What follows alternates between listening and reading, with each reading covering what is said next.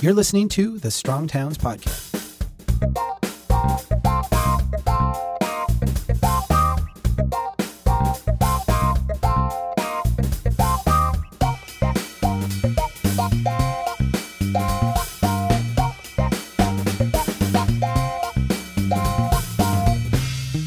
Hi, everyone. Welcome to the Strong Towns Podcast. Today, we're running audio from the second episode of our new webcast series, Ask Strong Towns. This webcast is hosted on a monthly basis by Chuck Marohn and other Strong Towns staff and friends. In it, we give you the chance to ask your burning questions about our vision for change and how the Strong Towns approach might apply in your unique place. The webcast is open to all Strong Towns members, and you can find more information by visiting the Ask Strong Towns page on our website. I'll include the link in the show notes. So today we've got the audio from a special edition of Ask Strong Towns that we did earlier this week with our friend Joe Minicozzi. Joe is a principal at the urban analytics firm Urban three, which you might recognize from their fantastic tax value graphics that we often share and discuss on our website. In this episode, Chuck hosted a conversation with Joe to discuss a whole range of questions, everything from how to use tax value data to present a compelling argument to your local leaders, to why our cities keep building more infrastructure even when they know they're going broke. One thing to note is that during this webcast, Joe shared some graphics and illustrations. If you'd like to see those, just head to the podcast page on our website, where we've also posted the video of this webcast. We hope you enjoyed this podcast and that you'll join us on the next live webcast, which is taking place May fourteenth, if you want to get your question answered. Become a member today to receive your invite. Okay, now on to this Ask Strong Towns conversation with Chuck Marohn and Joe Minicozzi. Hey, everybody, this is Chuck Marohn with Strong Towns. Welcome to our uh, Celebrity Ask Me Anything. Uh, Joe, you're the you're the celebrity, dude. You are. In uh, you're funny. I'm just doing math. Uh, yep, that's exactly right. Hi. Uh, no, Joe Minicozzi. Uh, live from Asheville, North Carolina. Welcome, uh, welcome to the uh, to the broadcast, Joe. Thanks for having me. It's uh, it's nice to see you. I uh, haven't seen you for a couple of weeks. Um, the last time we checked out, we're, we were in Boston together. Boston, and uh, you were headed overseas, and I was headed back home after a, a long week. Uh, boy, how time flies, right?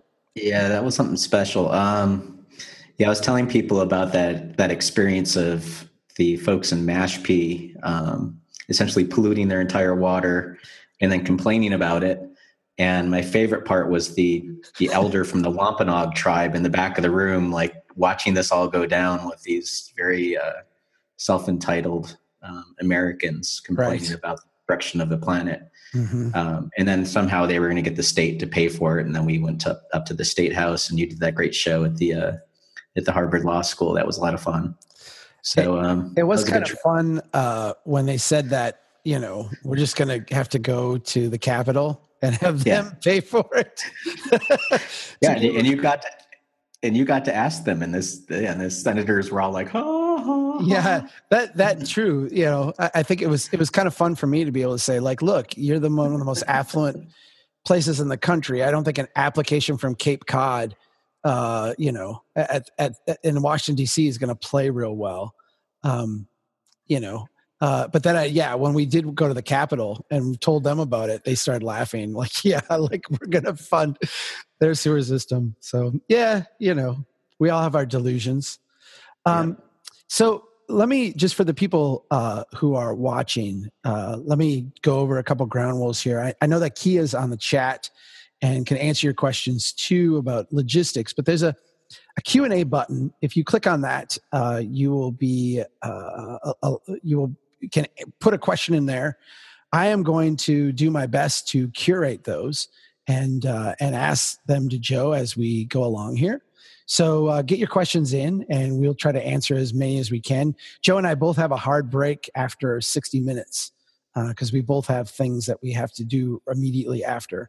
Um, but in the sixty minutes we've got, we'll do the best that we can. Joe, I wanted to start with a, a couple things right off the bat. The first one, being uh, the, the, the very first kind of presentation I ever saw you make, you juxtaposed, and I, I think if people type in Google Joe Minicozzi, they will get this graphic. The Walmart in Asheville versus the downtown uh, building that you were part of renovating. I, I'd, I'd like you to take a moment to go through that and, and kind of talk a little bit about just the backstory of what prompted you to actually put that graphic together. What were some of the conversations that were happening in Asheville? And and and how did that get you to the point where you're like, hey, look, we got to look at this a little bit differently than we are? Sure, sure. Um, can I do my sh- screen sharing now? If you want to do screen sharing, the only problem is that screen share doesn't work real well on podcasting. But uh, ah. as long as you describe what we're looking at, okay. uh, people yeah, won't throw it. stones at me. I so. can describe it. Yeah. Um, so basically, you can see my screen now. Yeah, I kind of sort of have to talk myself through the imagery. So uh, I think you have, you must have like the most souped up computer of anyone I've ever seen, because you always have fifty windows open with these high graphics things going on. So I'm a visual learner. Um, yeah. So, so yeah, uh, I was working with this company, Public Interest Projects. We actually still share their space with them. And Pat Whalen um, is the trustee of Julian Price, who invested this money into downtown. It was mostly about making downtown livable, a lot of Jane Jacobs stuff, getting um, people living downtown, and then uh, ground floor activity. But um, Pat was doing this um, case of presenting information to the community. Um, and he was, he, you know, we have this huge PowerPoint called the Environmental and Economic Case for Urbanism. And It's it's just all the data that's out there that we've known about. A lot of the environmental stuff about the urban urbanism side was um, from the um, uh, from the Department of Energy, and most of the stuff at the E P A. Most of the stuff is out there, and and so what we have in Asheville is people on the left that think that somehow developers are evil and buildings are destructive for the planet, even though they all live in buildings, and people on the right In, t- in this area think that downtown subsidized, that somehow the free market wouldn't produce that if if it were if it were happening. And of course, obviously, the free market's producing suburbia, so that's what what the market wants. Um, and what we were seeing is the the valuation change of the city, um, and, and the city putting some investments into the downtown. So so Public Interest Projects wouldn't have invested downtown if it weren't for the city doing some things like relaxing the parking codes, doing some streetscape projects and stuff like that. But there are people that complain about, oh, that's twenty-six million dollars in parking structures and sidewalks. So um, one of the buildings that is kind of known, uh, if anybody's seen one of my presentations, you see me talk about this old JCPenney's building that, that got us, quote, subsidy, air quotes there, of, of a sidewalk, a garbage can, a bike rack, two benches, and a street tree. So basically the city committed to an urban environment, and therefore these species of birds show up saying, oh, we're going to fix buildings. Um, so we made retail, or Public Interest Projects did retail on the ground floor, office, and then residential. And so, you know, we're telling the community like, hey, that's a three thousand five hundred percent increase in taxes on that same property. That's a huge gain in taxes. Um, and then, you know, people immediately shot back. Well, you know, the Walmart's at twenty million dollars. The Walmart's double the value. It's like, well, that's kind of an apples and oranges argument. You know, when you look at the actual tax productivity, um, you know, my house is producing twenty thousand dollars an acre. Our building downtown is producing six hundred thousand dollars, six hundred thirty-four thousand dollars an acre. And the Walmart's six thousand five hundred dollars.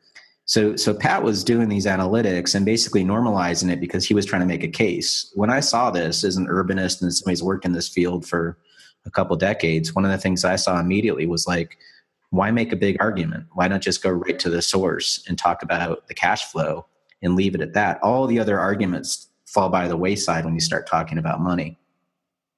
And, you know, it's it's, it's funny. It's like we tend to like try to make a bigger argument than we need to. And what ends up happening is the audience just tunes out, you know, just, this is too much information. I don't trust you. Um, all of that. So, so I was trying to find a way to like make it more simple. Um, so I use a lot of jokes, you know, I, I, I talk about cash crops and marijuana versus soybeans and, you know, what would you do? This gets a big laugh in lots of places. And even looking at the retail numbers, you know, at a retail level, um, a Walmart produces forty-seven thousand five hundred dollars in retail taxes. And again, this is based on the numbers that we had. And our building downtown um, kicks it up about one hundred fourteen thousand dollars an acre. So the total tax gain is fifty-one thousand dollars for the Walmart and four hundred fourteen thousand dollars for this our building downtown. Um, more jobs in our building. We even have more residential. So there's a slide that I just put up, and and this is what I was presenting when I showed up on that panel with you. Um, was you know keep it simple, show the numbers, uh, do the math, and and explain your productivity. Um, and you know it's, it's kind of funny. I'm sure you've been in this situation where because you talk about money and numbers, they stick you on an economics panel. So I was right. stuck on an economics panel with you, and I was like, oh, this is going to be boring. and then, and, um, cause usually it's like people showing spreadsheets and it's right. painful to watch the PowerPoint, lots of bullet points that people are reading. And you got up there and just decimated the road costs. And that had been the weakness of our whole argument, that we were talking about money coming out of the ground with no investment into the ground. And, and there you are talking about, here's our investment into the ground and we're not getting any money back, you know? So it's like chocolate and peanut butter meeting for the first time. I was like, dude, I like your stuff. Yeah. It was kind of fun. And, and so, so we have done. When I saw, sort of, when I saw your stuff, it answered every question that I was struggling with at the time. Yeah. It really yeah, same did. Here. Yeah. Yeah. yeah. So, uh, let me, let me ask you this. And then we've got some questions I want to, I want to go to. Why, what, Let me let me phrase this the way that my local council member has. My local council member say, "Well, Walmart, uh, they pay a lot of tax. They're pretty. They're they're really big. Um, this seems like not right to to make it by air by acre. Like, why would you? What? Why is by acre a better way to look at it than just by by block or by lot?" Well, um, God, I mean, it's. Acres are all that you have. So a city is a boundary of land. It's your corporate boundary, right? So the only thing that you have are acres. And when people say to me, they're like, well, you know, Joe, you're not being fair.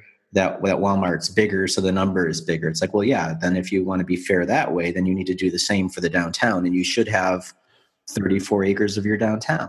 You know, it's like, no matter if, if you're being intellectually honest about this and you're being fair about your land, the downtown will always win, or anything that's two stories and greater, you know, it's, or that has some density. And then it gets down to, to the building cheapness factor.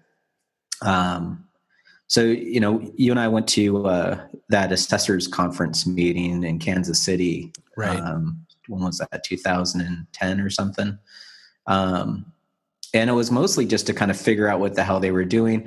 Uh, we, our, our, I don't know if you remember this, but our lead slide was that picture of Ross Perot and Admiral right. Tilsdale. And it's like, who are we? Why are we here? Who are we? Why are we here? Yeah. yeah. And, uh, you know, we were definitely fish out of water. And we were there to just to figure out, like, how the hell do these guys operate? Um, but what was interesting is the Walmart people were there making their case. Um, and I think it was in... I kept on going a couple more years after you, that. It was the year after you and I were there. I actually have the recording on my computer here because you recorded it and sent it to me. Actually, I need to get you to send that back to me. I totally forgot that. Um, I forgot it yeah. right here. Yeah. yeah. I didn't email it to me. But that was, yes, yeah, Sacramento. Um, what's his name? Uh, Charles Terrell, who's the head of property tax for Walmart, was going off about showing how cheap his buildings are to the assessors. Now, assessors are agnostic. You know, if you if you have a cheap building, it's a cheap building. They're not gonna, they can't make more value in that. Um, and and the assessors are pretty rigorous about their math and how they do things. So uh, Terrell was showing numbers about how cheap his buildings are, and I thought this was brilliant. Like, this guy's getting all of his property taxes lowered in one meeting. Right, pretty you know, efficient way to do things. Smart, yeah. Yep. Um, and I asked him, I said, so Mister Terrell, what's the useful life of one of your buildings? And he immediately shot back fifteen years, maybe twenty. We designed that building to depreciate it down as quick as possible, build another building to move on. So just, you know, it's, it's not, we, we tend to, people tend to vilify the development community. Uh, this developer's bad, that strip mall developer's bad, that Walmart developer's bad, and without seeing the, the context of the pool of which they're all playing. So, so, you know, our attitude is don't hate the player, hate the game, that that these people are playing a game in a system that we need to be in tune to. So the same level that we should be poking at standards of highway building, or the fact that um, you know, that, that you and I have had this conversation before with uh, Nate Silver, that the the, the thousands of permutations that right. the weather system uses to do hundreds of different models just to predict the weather for the next forty-eight hours, yet the hubris the engineering profession has right. to predict the traffic flow twenty years out with one model. With a ruler so, and a straight line. Yeah, I know. Yeah. So, so there's, you know, humans do this. We try to simplify things, and there are massive amounts of inefficiencies that, that come spiraling out of these policies, most of which are unintended. You know, right. there, there is the intentional bad stuff. Like, uh, there's a lot of businesses like Lowe's, um, Walmart's now in on it, but this is called the Dark Stores Initiative, where right. they're trying to get comps of empty buildings to be the comp of a, of an, of an occupied building. And it's just, you know, that that fails the basic sixth sixth grader litmus test of, okay, if you're gonna if you're if if my commercial building's equal to an empty building, well, then the same should be true of my house, right? You know, so but the thing is, is like, you know, this stuff gets baked into state policy sometimes, and then we in the cities get stuck dealing with it. So it's not a it's not a free market at that situation, right? All right, Alex Pline, one of our longtime founding members, in fact. He wants to know uh, if you have any open source, free or paid service recommendations for creating heat maps if you have the data. So this is a, a technical question. He's got the data. How do you create the maps? Is this something yeah. that, uh, you know, I got to buy Arc whatever, or is there is there other other ways to do this? Well, uh, we use we use Esri software, which is which is pricey. Um, and that's how we get into the three-dimensional stuff, but there are um, there are shareware versions of uh, of G I S software. I think Q, QGIS um, is the biggest one out there.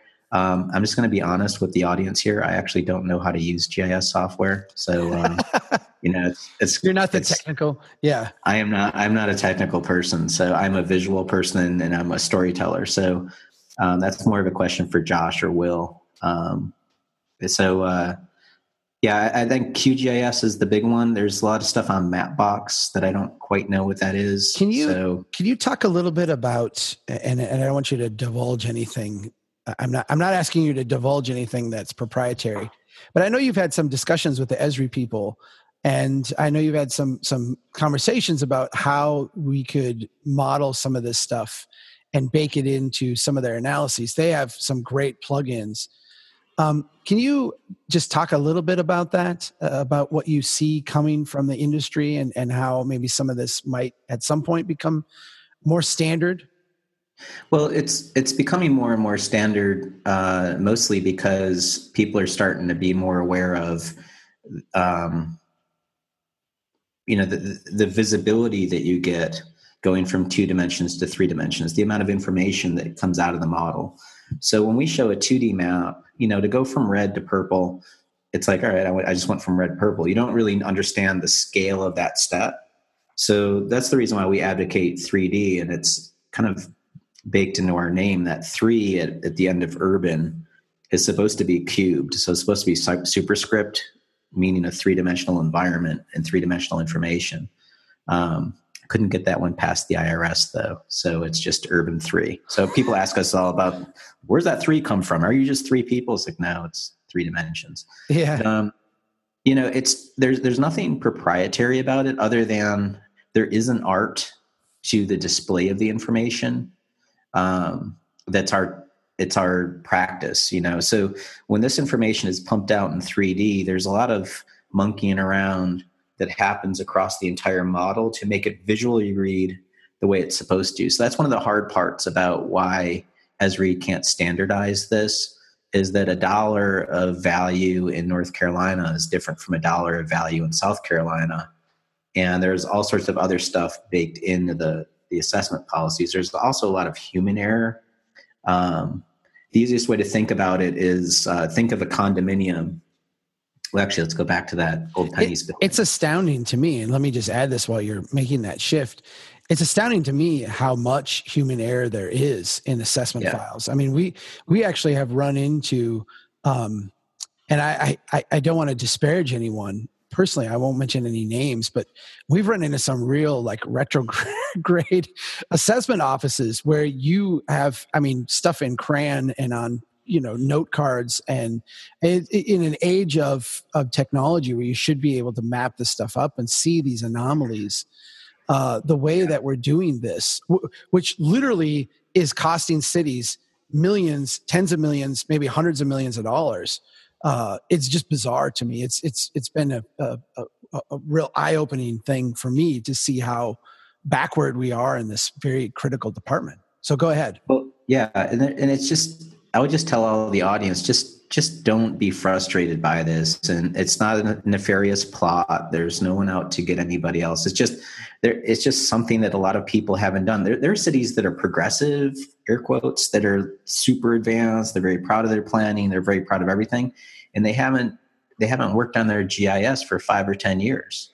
And, and that's like, you know, that's not not main, not maintaining your air filter in your car. It's like, why would you do that?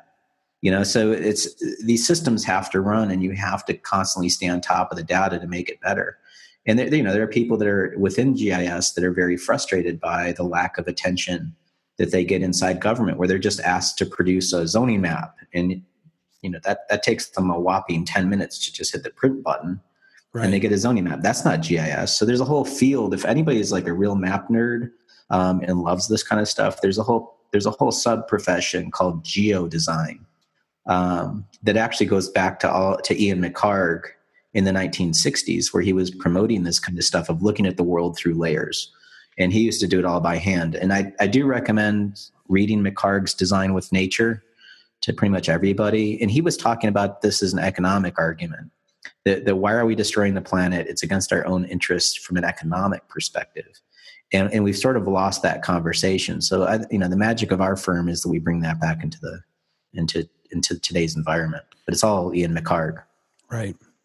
Um, James Jones asked about sales tax, and he, he actually says later, I, I think you answer my questions with the, uh, the Walmart slide, but I want to ask you a, a, a related question about sales tax. Uh, oftentimes we get this question when I'm presenting stuff, uh, people will say, um, you know, how, how do you, how do you include and how do you calculate sales tax?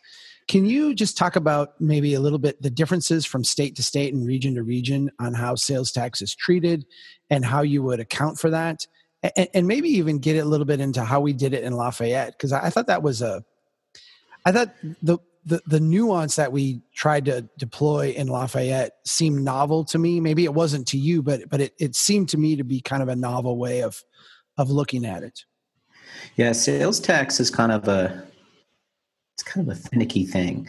Sales tax is different in every state, um, and its application at a local level is different in every state. So, um, you know, we can get the data at a local level. When I say local level or a, a parcel level, like what is what does Jane's uh, beauty store make versus Joe's barbershop? Um, at, in in uh, places like Colorado or California. But but as, as a consultant, we have to sign an agreement of confidentiality that we can't display what they make, but I can show what the district that they're in makes. So if there's a strip mall area, and let's say it's a mile-long corridor coming out of town, from a planning perspective, I, I don't care what individual businesses do, but I care about the productivity of that land use typology, right? So from a mapping perspective, I only have to show this corridor produces this versus the downtown that produces that and the mall that produces this. Um, that's important in places like California and Colorado, where a lot of the retail taxes come back to the local municipality. It's also important in places like Alabama, where we can get that information. But in North Carolina, we're not allowed to get that information at all, which is mind-blowing. Right. Um, now, luckily, most of North Carolina sales taxes that are produced in Asheville go up to Raleigh at the state. The state consumes the majority of it and just does what it will in this right. very, I don't, well, yeah, you could call it socialistic, although we're all Republicans apparently, um, where they take our dollars and redistribute them throughout the state without any strings attached. So for every dollar that's produced in Asheville in sales tax, we get about seven cents back. So, you know, that doesn't even matter to measure it, you know? So our city is all intent and purposes run off property taxes. Um, you know, depending on where you are in the country, and, and there's a chart that I have up right now. It's data that we got from the um, Tax Policy Center, which is a national think tank um, that studies this stuff across across the country. Um, you know, if you're in places like Louisiana, Alabama, o- Oklahoma, your municipalities run off retail taxes. If you're in places like Maine, Connecticut, Rhode Island, Massachusetts, Wisconsin, your cities pretty much run off property taxes. So it doesn't even matter to run your retail taxes. And in places like Oregon, Montana, they don't even have retail taxes. So so be aware of of your where if it matters or not. And then ask your finance officer. But yeah, the easiest thing to do is just pull your city's budget and just look at the revenues that come in as a proportionality proportionality test. How much money's coming in from property tax? How much is coming in from retail tax?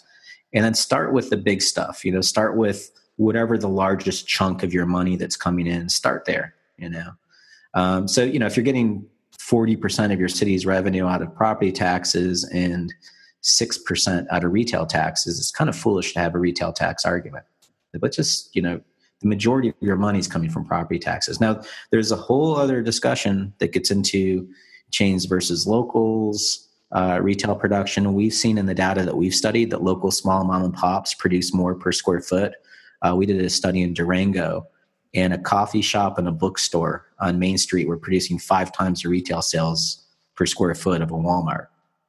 It's like, we had the data, so we looked. Right, you know? right, right. Um, you know, so that, that's the thing is, like, we do have some of those reports that we can pass on to you all. Um, and and the thing that I found with people is you always have to make it a local um, understanding. You can't show, like, oh, this is what Durango did. I also feel like the way Josh approached um, Lafayette, which was to um, not necessarily ascribe every sale to the big box store. In other words, yeah. I, I think there was an attempt to look at, you know, what what is the what what is the family consumption rate? In other words, if if the mall went away or the big box store went away, the family is still going to buy toilet yeah. paper and toothpaste and this. You know, is that really uh, the mall inducing those sales, or is it something else? And then, you know, what of the mall's sales wouldn't happen but for the mall? You know, the stuff yeah. that is brought in from people coming in from the region to consume, uh, extra consumption that people wouldn't normally do. Uh, so I, I feel like sales tax is this big nuance thing um, that is, uh, you know, l- less clear and less straightforward, but yet becomes the obsession for many cities, right? Well, it becomes the obsession because, you know, sometimes like, and, and I've seen this with large retailers is they actually have the data. So, you know, I don't, right. I don't blame, right. I don't blame the, the Walmart person for coming in and saying, this is the amount of sales tax we'll produce. This is the amount of property tax we'll produce. Well, they've got like twenty people with P H Ds in economics that are on their staff that run these numbers. You know, the uh, Tim Callahan, the coffee shop owner on Main Street in Durango, he's too busy working, you know, right. so he doesn't have those numbers to make that case. And on top of that, when he puts his numbers into the argument, It's such it looks so small because he's a small shop. It's never normalized onto the per acre per square foot basis where you start to see apples to apples. So so you know it's the politicians tend to get um, uh, seduced by big numbers, particularly when you get into the the, the seven digits. You know, it's like, oh, I'm in the millions now. That's exciting, but they never look at it in aggregate to see what other pieces are. And Josh, what he did with uh, with Lafayette, um, you know, the real jump in logic there was. People's choice was put into that model. So you choose to live where you live. So therefore you're buying down that infrastructure that gets to your house. You're choosing where you're making your purchases. And we're going to pretty much measure that based off your income. The average discretionary income is about, you know, thirty percent of your total um, uh, gross income. So we could, we could measure that based on where your wealth is, where you're living, and then how do you get to your retail purchases? And you're right that, I think it was Rifle, Colorado. They were really excited about a Walmart. And um, they asked me during the presentation, they're just like, well, are you saying we can't have this Walmart? And I said, well, were you not able to buy toilet paper and jeans before they showed up? I mean, how did you guys survive for two hundred years? Right. And then on, and then on top of that, it's like, if it's worth it for you to spend ten cents less per roll of toilet paper, great.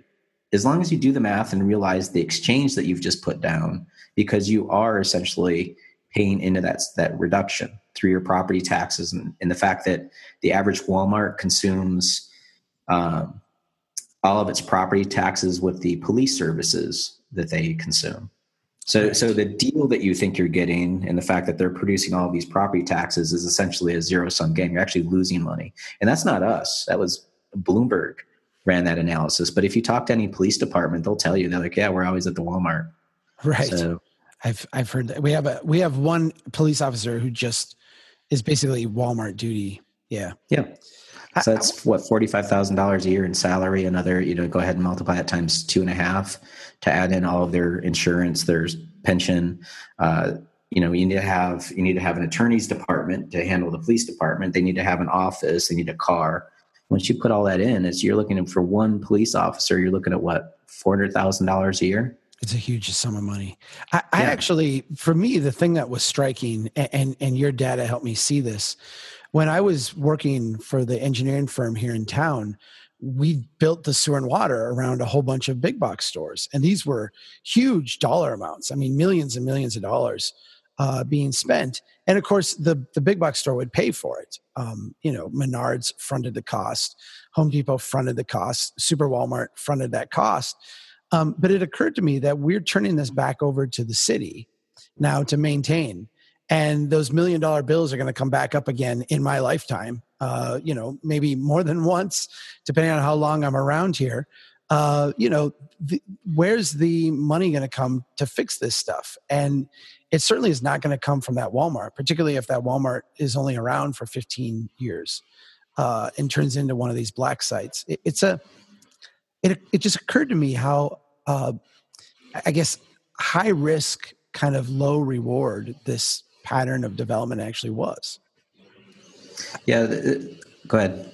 I I, I wanted to ask you, I, you've got Lancaster up, and I think it's a really good example. I did want to ask you another question from, from I'm scrolling down the list here. And this may relate to this one, it might not. I don't want to sidetrack you too much, but I know you've struggled with this one the way I have. And so I want to ask this one from Ethan Green. He says, have you found a, a particular strategy that's effective for communicating these ideas at the local level? Uh, he says, if I wanted to implement this in my city, do I just show up to public hearings? Do I write op-eds? Do I set up meetings with policymakers? What do I do to get these ideas into practice? I, you, you have been more effective than I have at this.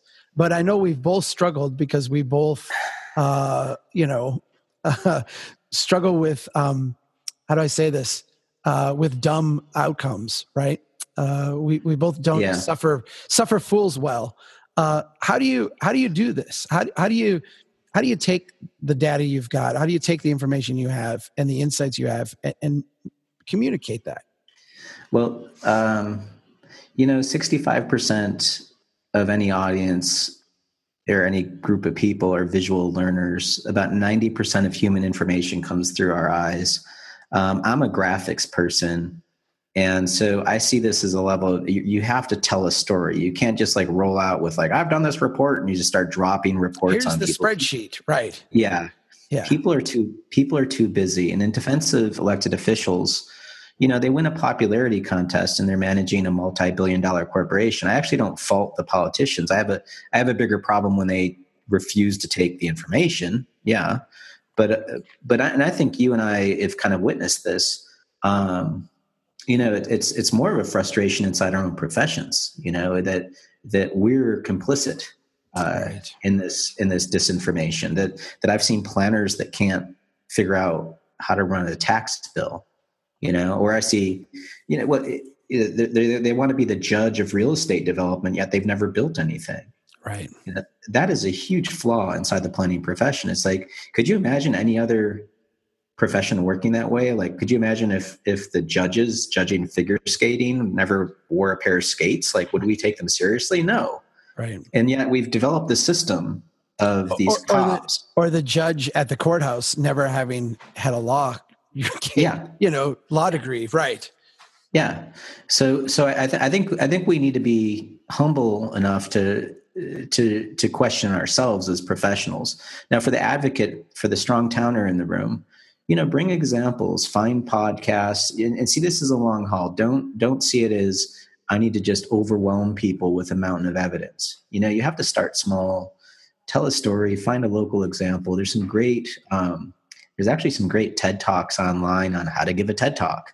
Um, you know, and, and I think that's, that's actually one of the things that you and I have in common is this kind of narrative way of explaining things. Right. Um, you know, and it's not to come out and just bully the audience and shame them into, into feeling awful. You have to make people curious. You have to give them information and allow them to see it with new eyes. Does that make sense? Yeah. And let me ask you this, because I, I, this is the experience that I've had. Um, I, I stand up in front of crowds all the time. Uh, I will be this week in Wichita and Chattanooga, and I can see people's brains like exploding. And the, and the reaction I get afterwards is like, oh my gosh, this changed my life. This is so important. This is so great. But then I go to my local, whatever Rotary Club, or I go to my local city council and I say the exact same thing in the exact same way. And they're like, yeah, you know, it's Chuck, whatever. Yeah. Um, what, what, what, yeah I, got, what I, got, I got the same problem here. Exactly. And, you know, frankly, I don't care. You know, it's, it's, I'm presenting next, I'm presenting Wednesday, two days. I'm taking a, a, a project in front of the planning board, you know, and, and, uh, you know, I don't feel like it's been a fair conversation that the city's allowed, you know, tractor trailers to, to happen on a residential street, yet somehow I'm the bad guy because I'm trying to point out to the, to the community how stupid it is. Right. You know, whatever, I'll be dead in twenty years. You know, so I'm not here for, to make friends. I'm here to help propel better city design. So um, whatever. Kevin, Kevin Shepard, uh, uh, another one of our founding members uh, with Verdunity out of, uh, out of Dallas, uh, along with uh, Dennis Strait, both are asking the question about measuring liabilities. Uh, Kevin was specifically about Lafayette. Um, Dennis just says, you know, how do you, how do you measure liabilities against value? Um, I, I, I want to give you a chance to answer that question. Uh, but I also want to kind of uh, maybe while you're pulling up something here, I, I, I want to make the case for value per acre as a amazing proxy for this deeper analysis. It, correct me if I'm wrong, but I feel like the one thing that Lafayette taught us more than anything was that the value per acre mapping Uh, may not give you one hundred percent accuracy in terms of, you know, the the profit and loss of, of parcel by parcel, but it sure gets darn close for like a fraction of the effort. I mean, I feel like as yeah. a proxy for success, it is really onto something huge. Well, you know, it's value per acre. It, you know, it's kind of funny. I've got I've actually got the the books sitting over here. When you and I were like killing time um, on our little field day up in Boston, and we went down into the the Harvard uh, Design School library. And we found all of those books from the early nineteen hundreds. And I think they were like from nineteen ten and nineteen sixteen and stuff right. like that. And uh, one of the metrics that they had in it was value per acre analysis. And I started laughing about that. I'm like, look, we've invented the nineteen sixteens. And, and they also have like the, the, the most cheapest, or the most inexpensive form of transit is the sidewalk. You know, it's like there's Strong Towns circa nineteen sixteen. You know, it's it's a really simple metric. Think of it as, you know, miles per gallon versus miles per tank. You know, it normalizes the information. And the first thing you want to do is normalize the information. Don't let the, you know, don't don't let the perfect be the enemy of the good. You want to just get something out there, start the conversation, and then open the debate. You know, the, the biggest thing I think from the Lafayette experience was, um, you know, going back to your argument of the streets as a liability, when you and I were sitting there in front of Lori Tukes, the uh, finance officer, and she was explaining the CAFR standards. Right. And, and then the CAFR standards, they list uh, asphalt, the roads and pipes and all of that stuff is an asset. And they actually have a depreciation schedule, which makes it even more amazing that they actually figure out when it's going to fall apart. They just don't apply that into a reserve account for fixing it. Right. And that's they where just, in, they just become poorer every year and like, oh, well, how'd that happen? Why are we right. not, why are we not meeting our capital needs? Right. And, um, and, you know, you were arguing with her about it. Like, why is this? Why is this? And I, I held up my computer and said, Lori, look, my computer depreciates, but I can sell it to you. Can you sell your roads to Baton Rouge? And she goes, no. And then you just immediately snap back. Lori, that's, a, that's, that's a liability. That's a liability. It's not an asset. Yeah. Yeah. And like the light bulb went off for her, but she was like freaked out because like we're now taking her way outside her comfort zone, outside the C A F R standards. Right. And we and we told her, we said, look, Lori, we're not going to follow your C A F R standards. No one's going to show up from the G F O A in Chicago and give us a demerit. You know, but but in her defense, she's been practicing the best rules of her profession. Right. Uh, and it's sad. And since that time, I've gone to the G F O A, presented this stuff to them. I showed them the Lafayette model. And I blame them for, for masking the the utter collapse of every American city that's going on right now. Right. And it was, you know, I was kind of, a, I'll admit it, I was kind of a jerk, you know, but I, I was doing that to be provocative. Right. And it, and it was really funny. One of the finance officers during Q and A, I mean, they were all stunned. And one of them said to me, are you against my me having a big yard for my dog and me? And I like my big yard. I said, look, sir, I honestly don't care what you have. I just want you to pay for it.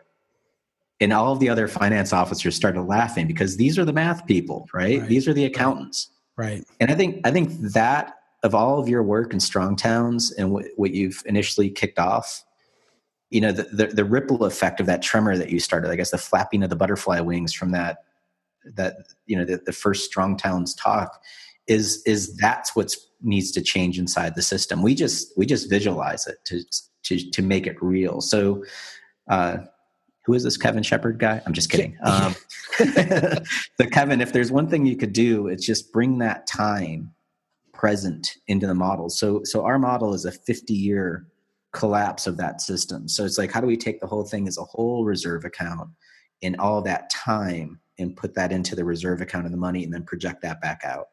So basically it's the road you drive on, you're paying for it savings fund too.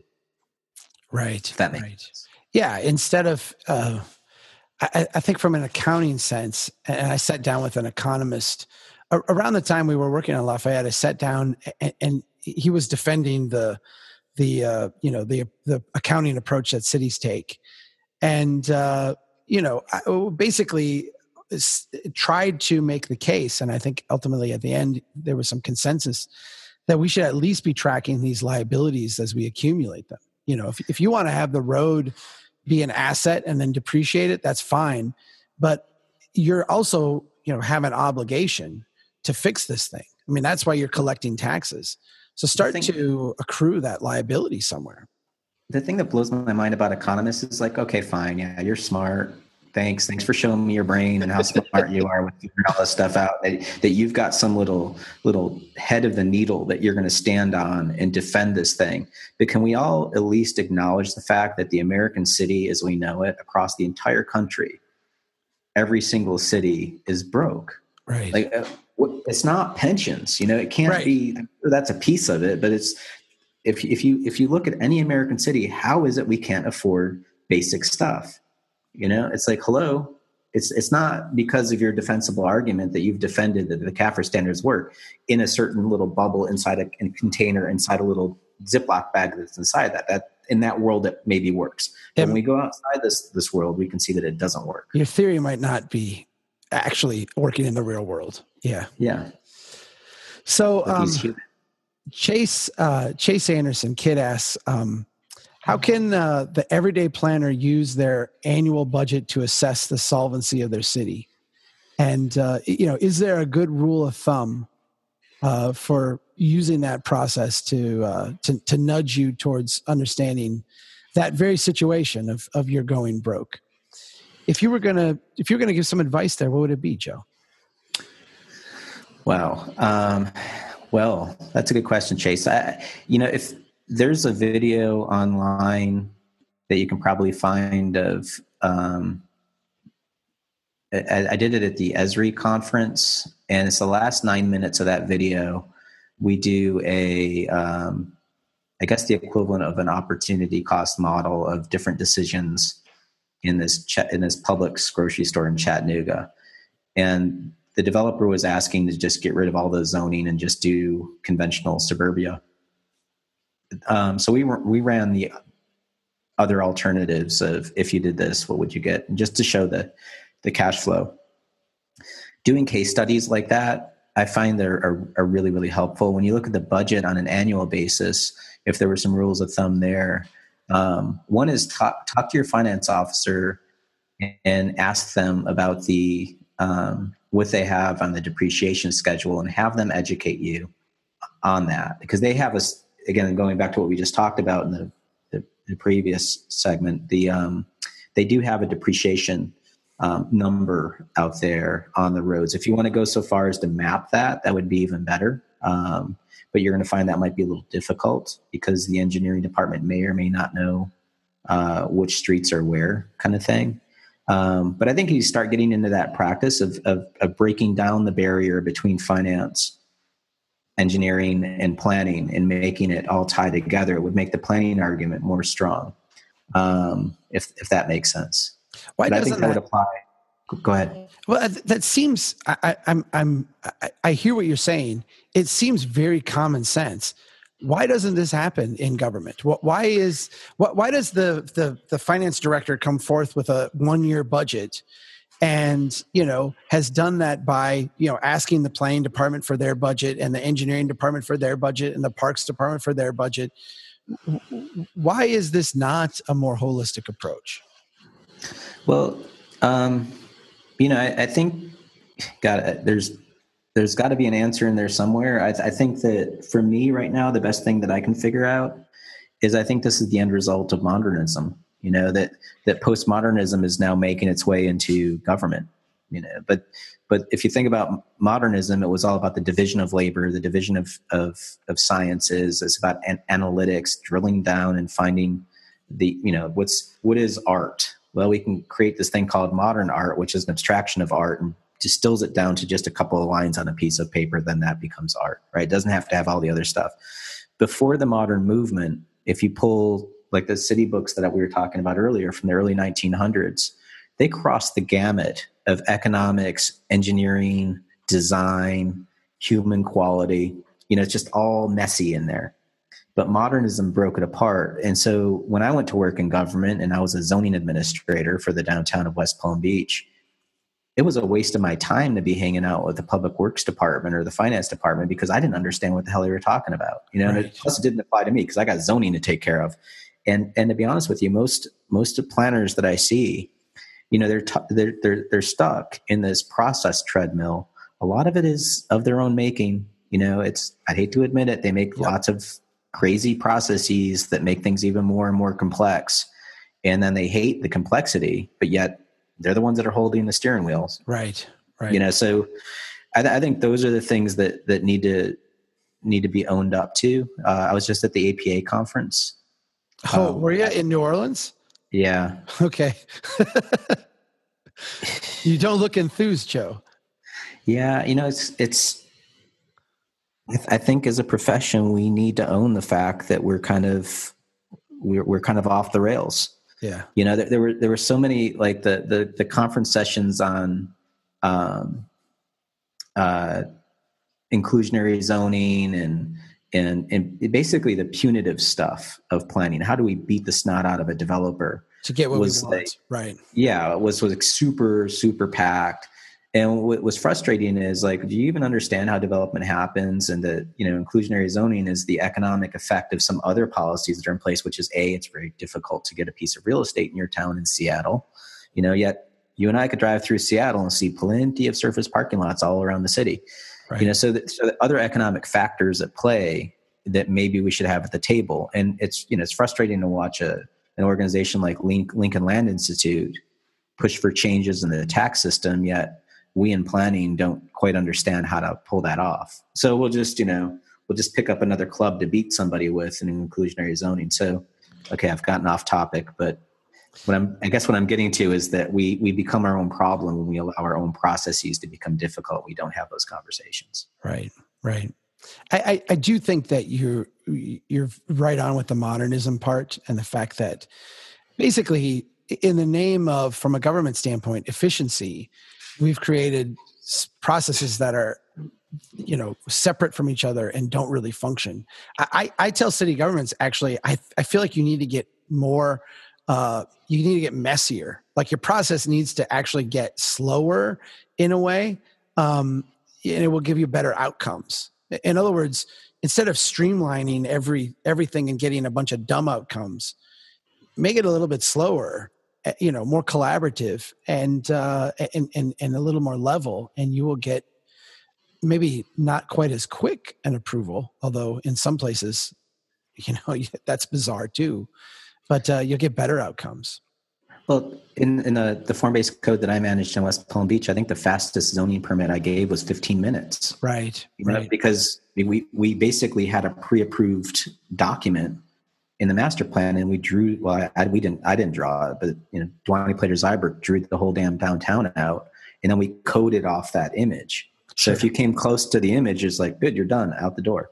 You know, and um, I remember the planners that I worked with, Uh, used to treat me differently, and they're like, "Oh, you're a designer. You're not a you're not a planner." And I was like, "No, what I have is still a zoning code. It's still a volume, you know." It's, but you know, I think I think that what what Strong Towns is doing that's awesome, and I don't know if this was part of your nefarious plot to overthrow the world, but is to get people to think like like generalists and to mainstream that information and get outside your comfort realm. So for any any any uh, outside of the, the activists, for any citizen, any, any strong towner that's in government, get outside your comfort realm, you know, go and take a course in finance, or go and uh, try something different, go to a different conference outside of the A P A, go to a G F O A conference or an assessor's conference or something to try to shake up your thinking about how planning works as a professional.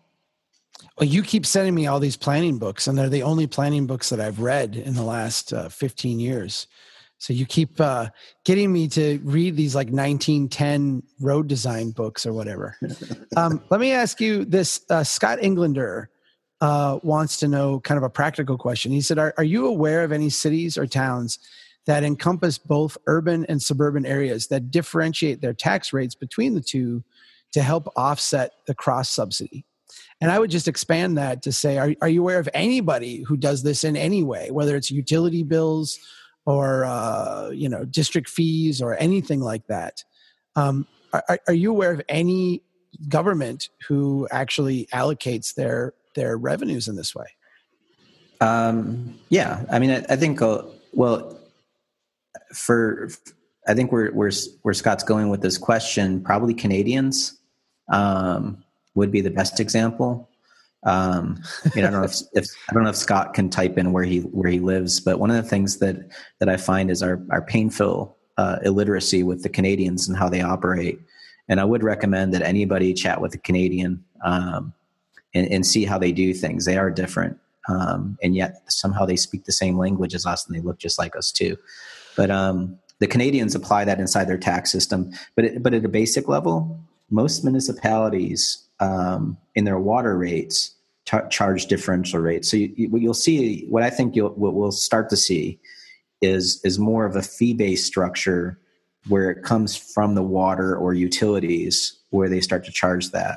Um, and it depend again, that depends on the utility as well. But but mostly like like uh, you can just go up the street here to Weaverville, North Carolina, a town of twelve thousand people, and they've got or six thousand people, and they've got differential water rates. So that's the basis for how you would apply it at a property tax basis. Um, at a property tax level, uh, the Canadians are the ones that are really charging that differential rate.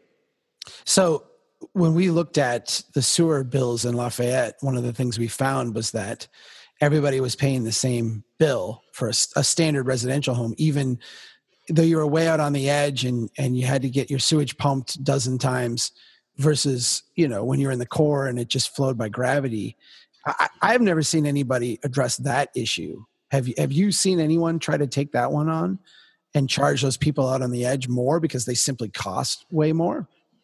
Um, I haven't seen it yet, you know, but that was our recommendation to Lafayette was to, you know, if you, you know, if your, if your sewerage has to go through fourteen different lift stations, then you should pay for a little piece of each of the fourteen. Yeah. Maybe one of them. Right.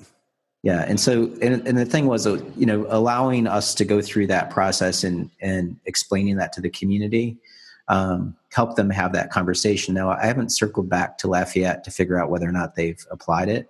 Um, in, My understanding uh, is they've not applied that, but yeah, well, that's me, the politics. Speaking of Lafayette, I, I, I have, we have a question here from our friend, Pat, uh, who I, I've stayed at his place. I don't know if you got that pleasure or not.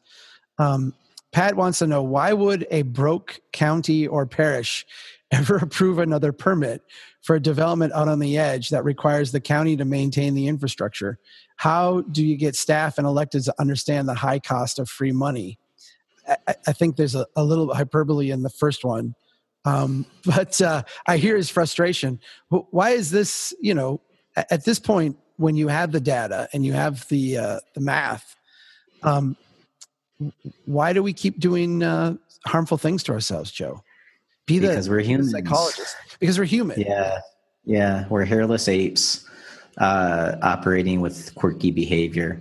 Um, you know, it's we do destructive things. Uh, you know, you and I. People ask me all the time, like, "What books do you read?" And I like start rattling off all of the behavioral books that I'm reading. And you, and you do the same. Um, uh, one of the one of the conferences I crashed. I, I was I, I think I came up and visited you in Minneapolis. So it was the Behavior Analyst.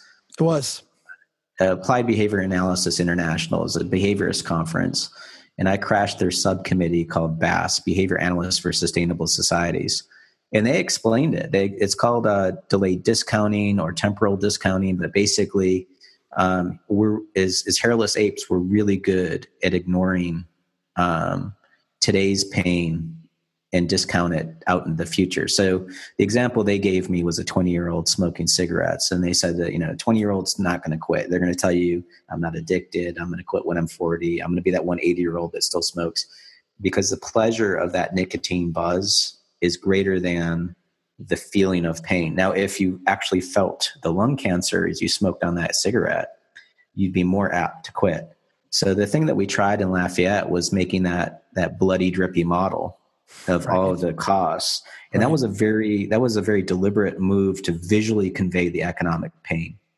Um, and Pat, who's in Lafayette, knows the results of that. That even with that, even showing them the lung cancer, the community's having a hard time getting off that addiction.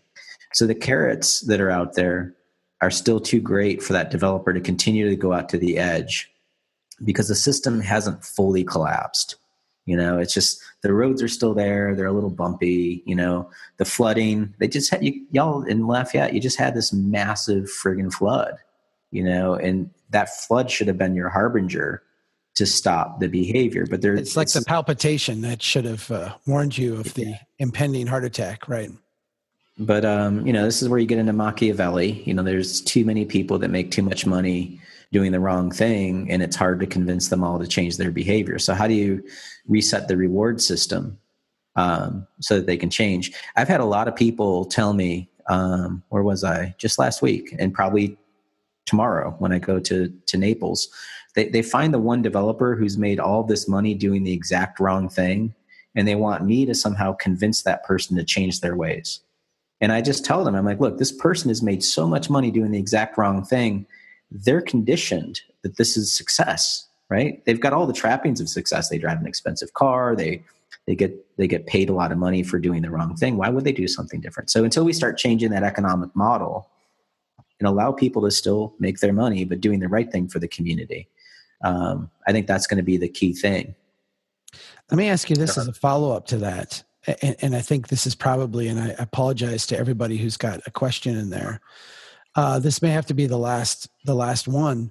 Um, Pam Zedak uh, wants to know, have you found that towns, cities in distress or crisis are more open? And, and I'm assuming the question is more open to, uh, to the data and the analysis and, and seeing things differently. Uh, how would you answer that one, Joe? The short answer is yes. Um, they still have a hard time. Uh, we saw this in, in uh, South Bend, Indiana, Buffalo, um, New York, Syracuse, New York. Um, you know, these are places that don't have the economic strength of, let's say, uh, Atlanta or um, West Palm Beach, Florida. Um, but there is, there is again, back back to human behavior, a quirk in there. Generally, people that are broke, and it's just, think of it being human. When you're when you're out of work, you're you're probably not going to have that five dollar a day latte habit, right? Right. You're going to make better kitchen table economic choices. Uh, when you're making money hand over fist, oftentimes people don't evaluate why that's happening, and so we find that it's easier to work with people that are struggling a little bit.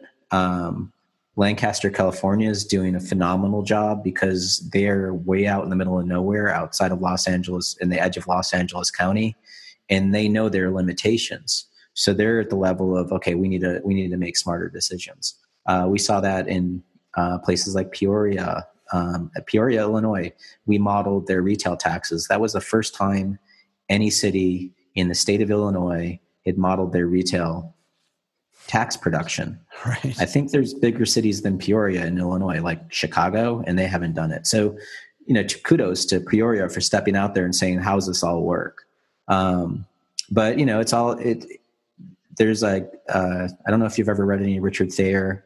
Oh, yeah. Uh, Nobel. Yes. He calls it gambler theory. Right. So when, uh, when somebody wins a hundred dollars, they go in with a hundred bucks, and that's play money to play at the casino, and they win a hundred dollars. They put that first hundred dollars in their pocket, and it's called my money. The second hundred dollars is called house money. And they mentally change the uh, risk on that second hundred dollars.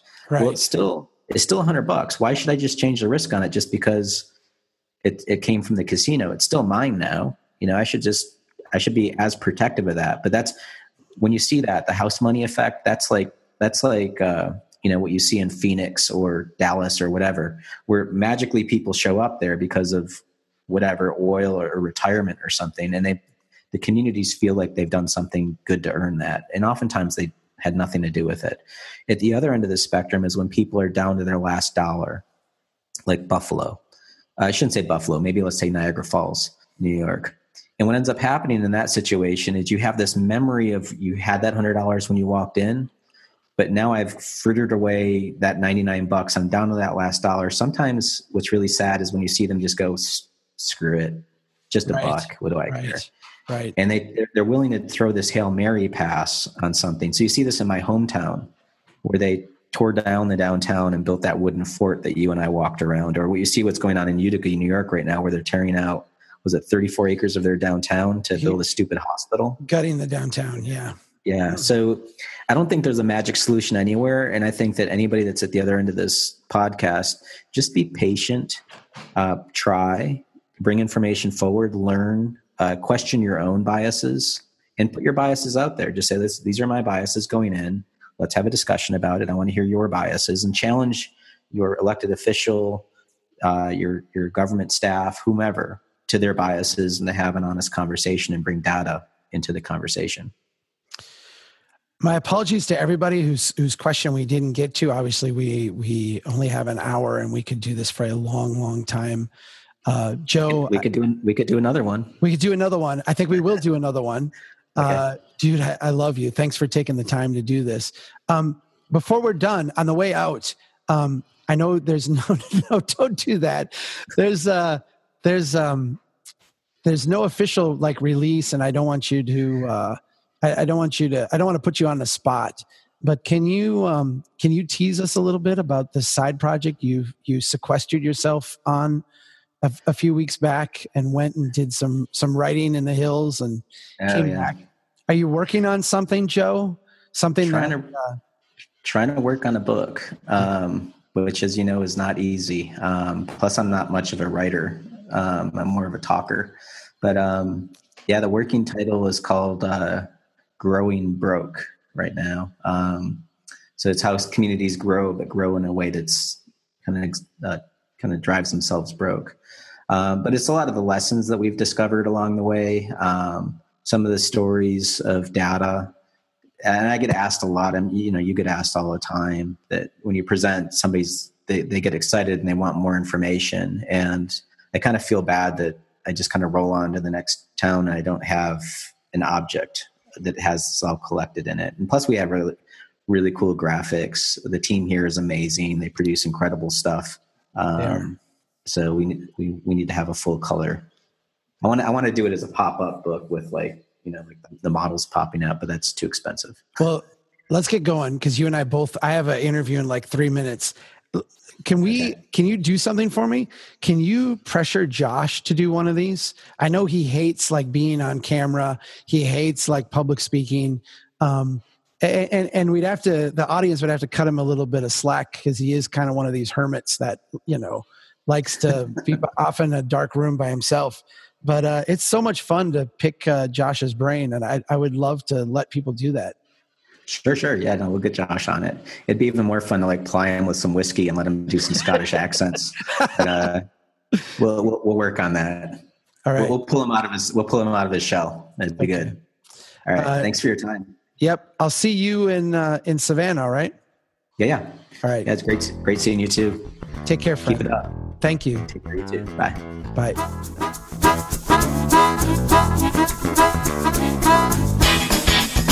Taking risk is a necessity to becoming rich. It's also a necessity to going bankrupt. Build, build, build, build. That's the start. They know that America's one big pothole right now. Just to echo what you said, there are no silver bullet solutions. Chuck Marohn, this has been fascinating. Who made this city?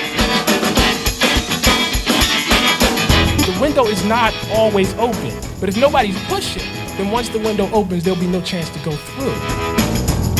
I like you. I like your vision of the, of the world. The United Nations Earth Summit, Agenda twenty-one. Yeah.